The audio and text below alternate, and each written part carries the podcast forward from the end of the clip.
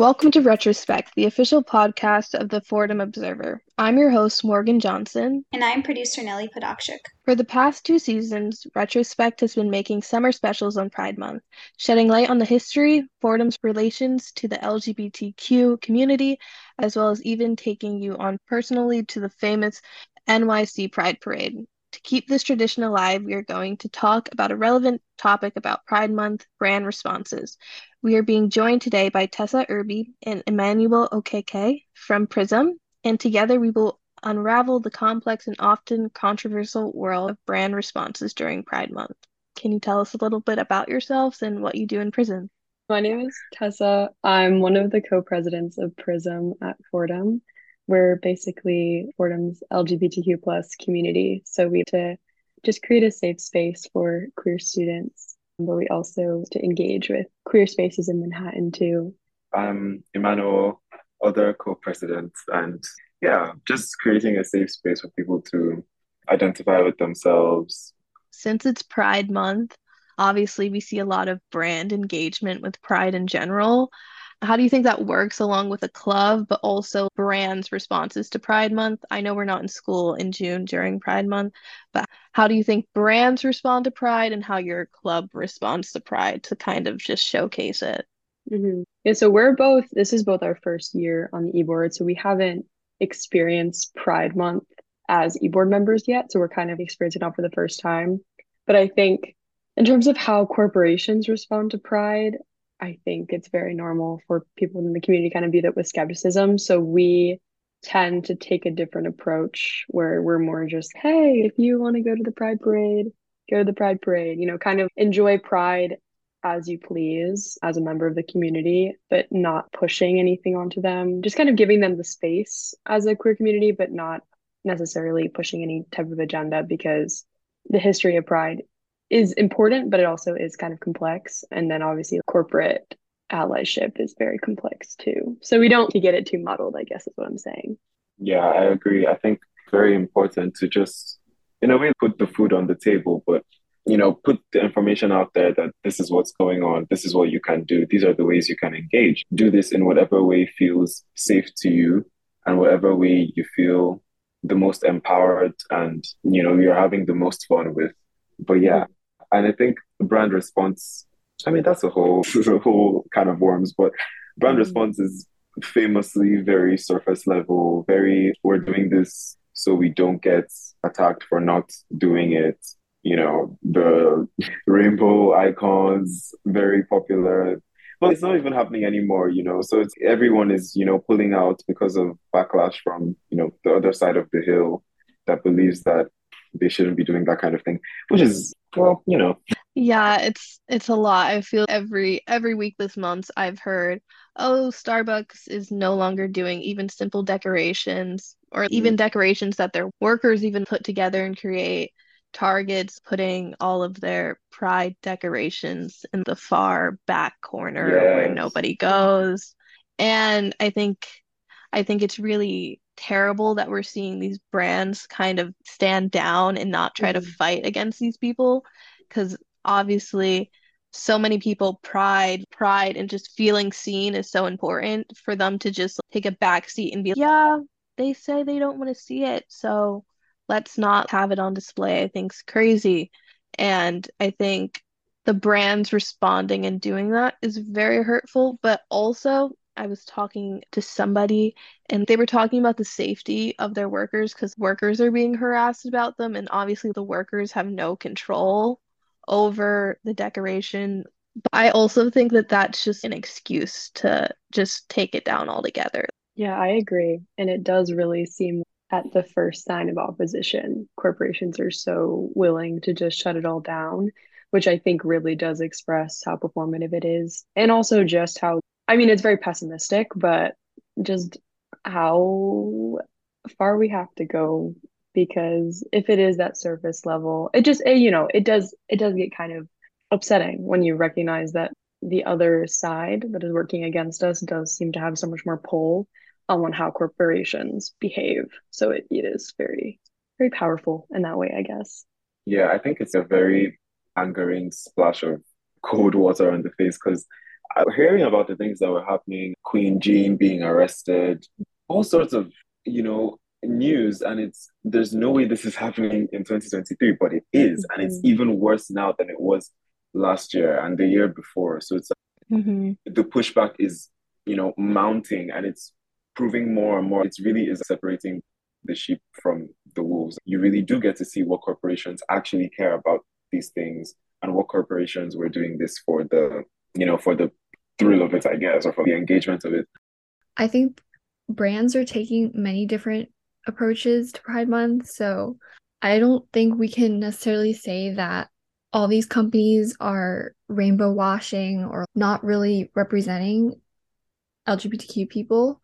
I think that a lot of companies have turned to marketing themselves as being supportive of these causes, but in reality, they're only adopting these rainbow themed logos or changing their social media profiles to reflect these colors, or they're promoting certain colored products. So also, I know in terms of rainbow washing, I know Skittles recently released gray pride packs, which is basically acknowledging the fact that rainbow washing is a thing, but reversing that symbolism and taking a step back. So then they have gray colored Skittles. And I think that's really smart of them to promote that in their marketing.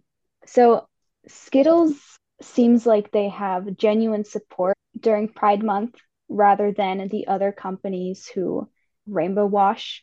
So what challenges do brands face when they're navigating the line between genuine support and the performative allyship during Pride Month?